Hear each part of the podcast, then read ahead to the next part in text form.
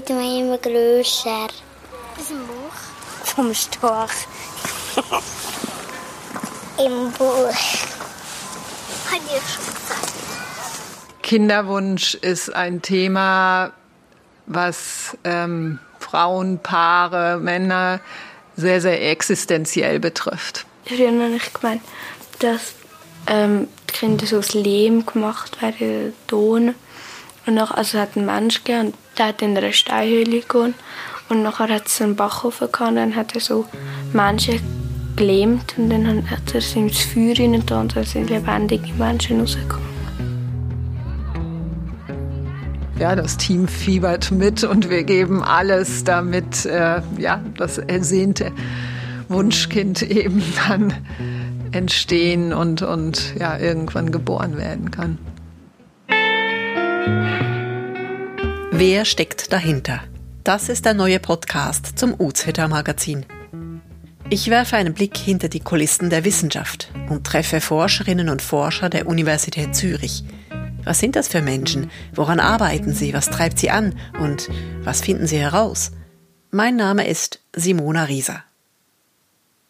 Die Fortpflanzungsmedizin, Kinderkriegen, das ist das Thema der aktuellen Ausgabe des UZ Magazins. Für den Podcast habe ich drei Persönlichkeiten aufgesucht, die darüber Bescheid wissen. In der ersten Folge bin ich zum Universitätsspital Zürich gefahren, wo ich die Ärztin Brigitte Lehnes getroffen habe. Die Professorin leitet das dortige Kinderwunschzentrum und forscht im Bereich gynäkologische Endokrinologie und Reproduktionsmedizin. Ich musste ein paar Schritte auf einer Nebenstraße hinter der Remi-Straße gehen. Die Adresse ist wirklich sehr schön. Frauenklinikstraße ist die Anschrift. Eigentlich ist der, also heißt es jetzt Remi-Straße, aber ich weigere mich.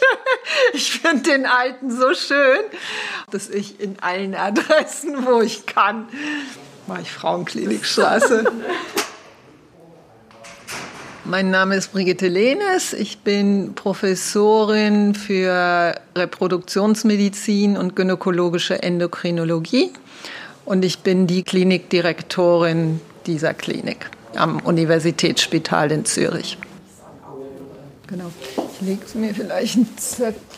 Unsere Klinik beschäftigt sich mit allem, was mit weiblichen Hormonen zu tun hat. Das heißt sowohl mit Antikonzeption, wie auch mit dem Gegenstück Unterstützung von Kinderwunsch.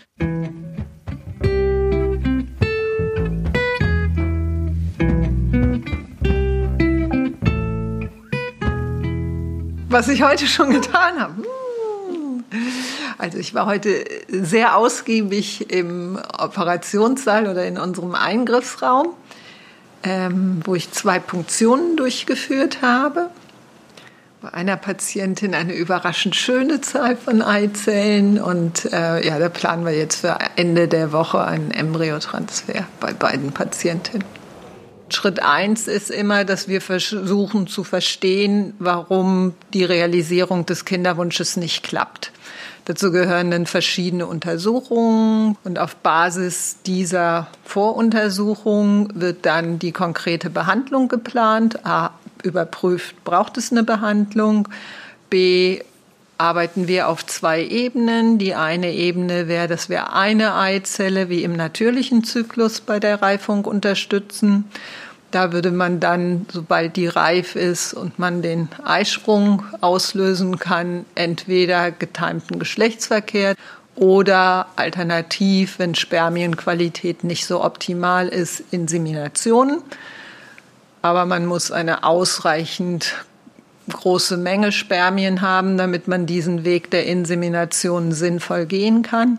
Und wenn das nicht gegeben ist oder zum Beispiel die Eileiter blockiert sind, ist ein weiteres Element der Abklärung, dass wir da die Durchgängigkeit prüfen und auch die Gebärmutterhöhle.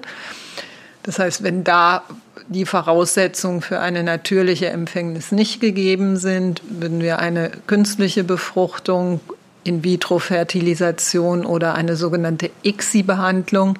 Das steht für intrazytoplasmatische Spermieninjektion und bedeutet, dass man wirklich in eine Eizelle gezielt ein Spermium hineingibt und dann auf eine Befruchtung hofft.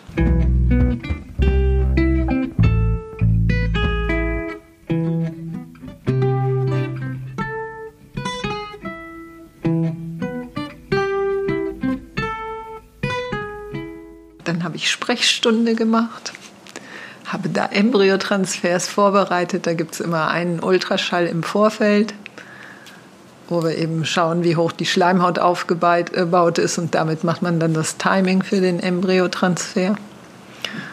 Und ja, da sind die Paare und Frauen dann immer schon sehr glücklich, wenn sie es bis dahin geschafft haben, weil dann eben ja, die ganzen Abklärungen, die Stimulationsbehandlung mit der Eizellentnahme eben dann schon hinter ihnen liegt und man dann wirklich ja, hoffen darf, dass man eben bald einen positiven Schwangerschaftstest hat.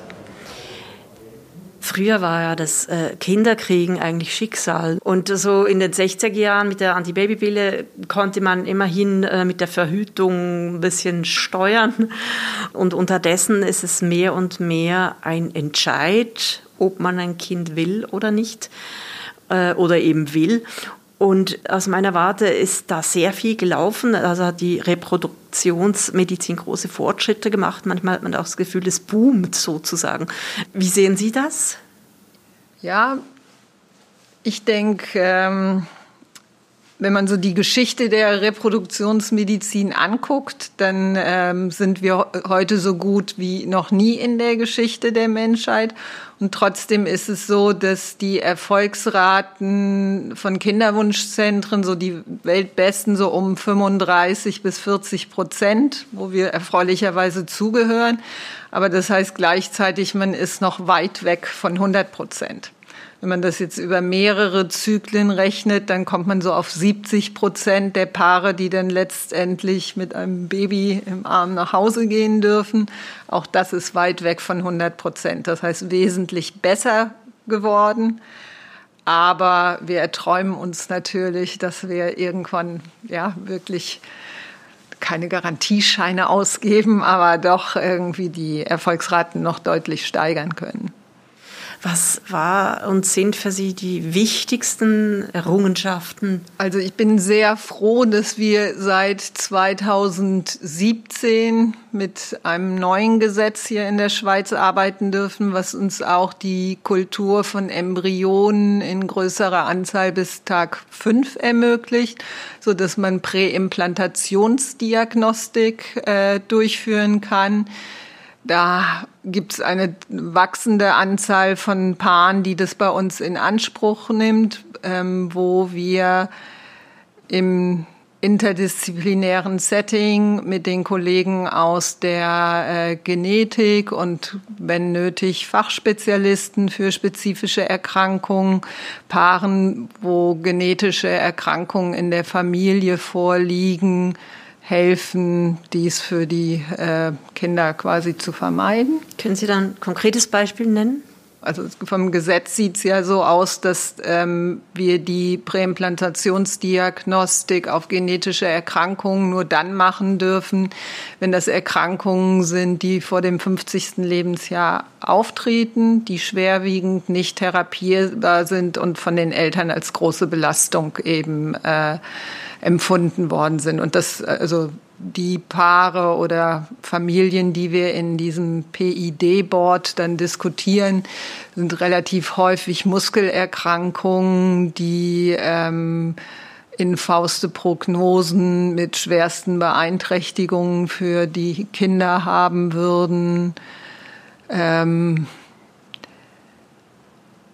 Nierenerkrankungen, die zu massivsten Einschränkungen werden würden. Wir haben eine Augen- oder eine Familie mit Augenerkrankungen und teilweise seltenere Defekte, die aber immer mit einer entweder sehr kurzen Lebenserwartung oder massivster Beeinträchtigung der, der Lebensqualität äh, einhergehen.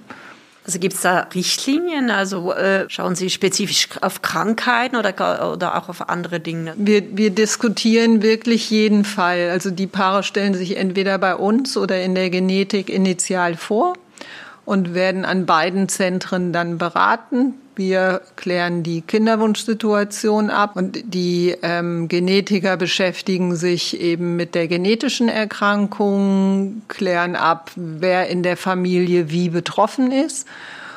Und wenn es seltenere Erkrankungen sind, laden wir eben auch einen Fachspezialisten für die Erkrankung ein, wenn das schwierig ist abzuschätzen, wie stark die Beeinträchtigung ist. Und dann ähm, werden eben in diesem Gremium die äh, gesetzlichen Vorgaben überprüft. Ja, das heißt, wir stellen wirklich zusammen, gibt es therapeutische Möglichkeiten, ähm, wie ist die Entwicklung in dem individuellen Fall und auf der Basis wird dann entschieden, ob die Bedingungen erfüllt sind oder nicht erfüllt sind. Was wünschen Sie sich für die Zukunft der Reproduktionsmedizin? Also, dass wir in der Schweiz die Möglichkeit hätten, zum Beispiel Eizellspende anzubieten ähm, ich wünsche mir, dass die Zahlen noch viel, viel besser sind. Also wir arbeiten da auch sehr intensiv dran. Im Moment ist zum Beispiel ähm, Reifung von Eizellen außerhalb des Körpers hat ganz, ganz schlechte Erfolgschancen. Und ich erhoffe mir halt mit, mit dem Forschungsprojekt, dass wir eben diesen Prozess der Eizellreifung und was macht eine qualitativ hochwertige Eizelle aus, dass wir das noch viel, viel besser verstehen. Und ähm, ja, dann, dann wären ganz andere Sachen denkbar, wenn man ähm, quasi außerhalb des Körpers aus Eierstockgewebe eben auch Eizellen nachreifen lassen könnte und solche Sachen. Aber ja, da sind wir noch weit, weit weg. Das ist nichts für übermorgen.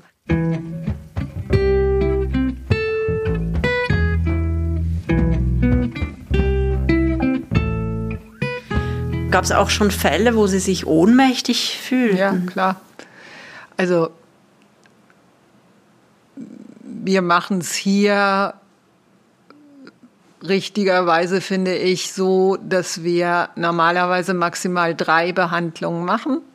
Und dann müssen wir sehr gute Gründe haben, dass man eben weitere Behandlungen durchführt. Das heißt, entweder eine Schwangerschaft oder sehr, sehr gute Embryonenqualität, also dass wir berechtigte Hoffnungen haben, dass sich eine weitere Behandlung lohnt. Und ähm, teilweise auch mit Pausen kann da sehr viel Zeit ins Land gehen. Die Kosten sind auch nicht gerade zu vernachlässigen.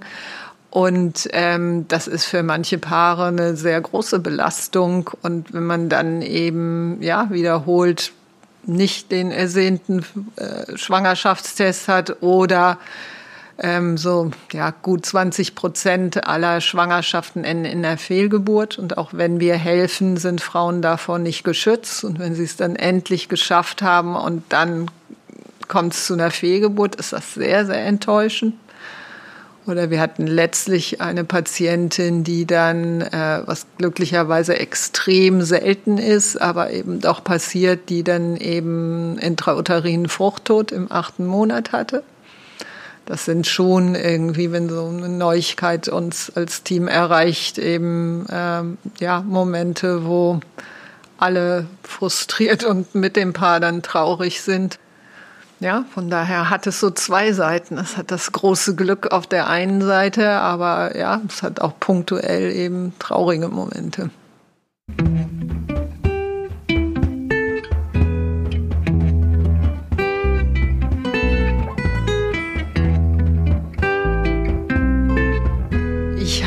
ähm, immer schon Frauenheilkunde wirklich mit großer Leidenschaft ähm, gemacht und immer mit einem ganzheitlichen Ansatz. Also ich habe neben meiner Ausbildung als äh, Frauenärztin und jetzt mit dem Schwerpunkt äh, bin ich körperorientierte Psychotherapeutin mit drei verschiedenen therapeutischen Ausbildungen, darunter auch eine sexualmedizinische Ausbildung und mir war es immer ein großes Anliegen, Frauen in ihrer Gesundheit mit einem solchen ganzheitlichen Ansatz zu unterstützen. Kinderwunsch ist ein Thema, was Frauen, Paare, Männer sehr, sehr existenziell betrifft.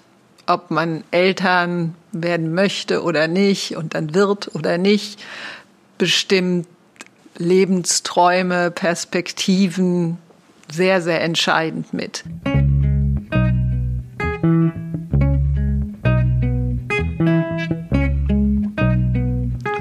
Ich bin Rheinländerin, also sehr lebendig.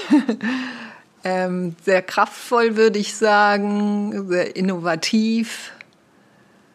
Mir ist wichtig, als Ärztin, Klinikdirektorin wirklich Persönlichkeit zu haben, integer zu sein, aufrichtig, ehrlich und, und klar zu sein.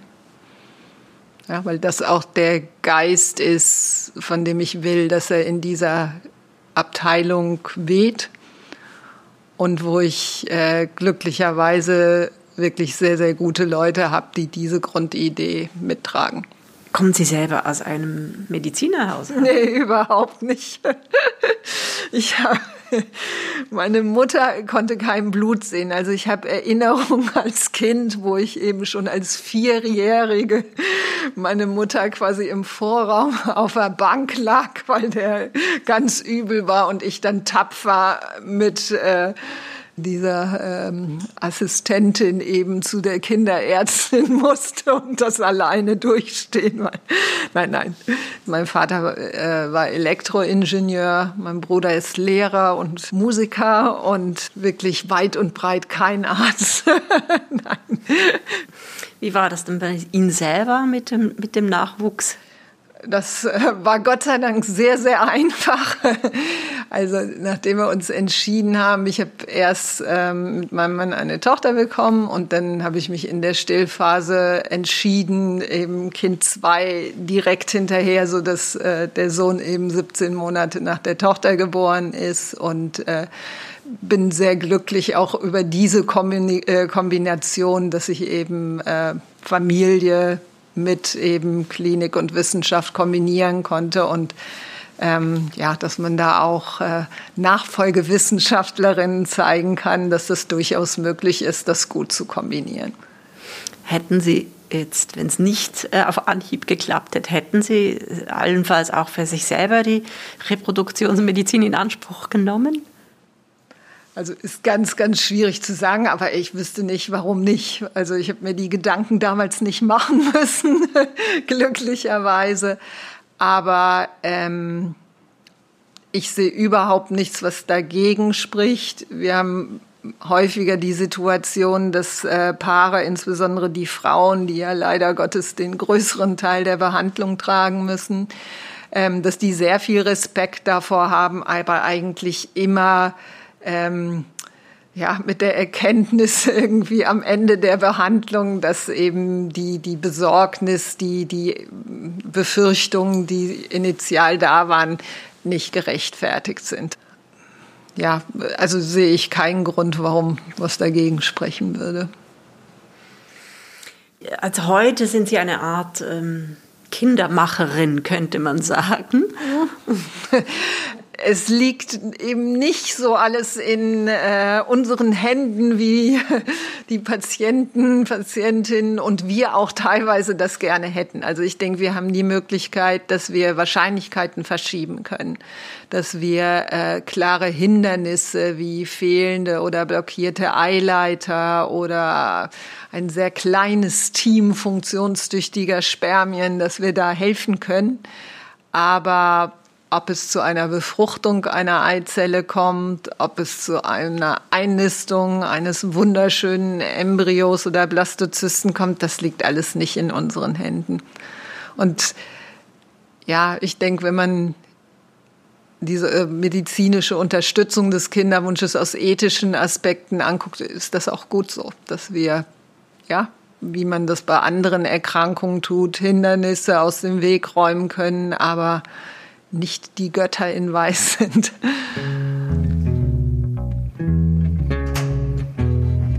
Das war die Reproduktionsmedizinerin Brigitte Lehners.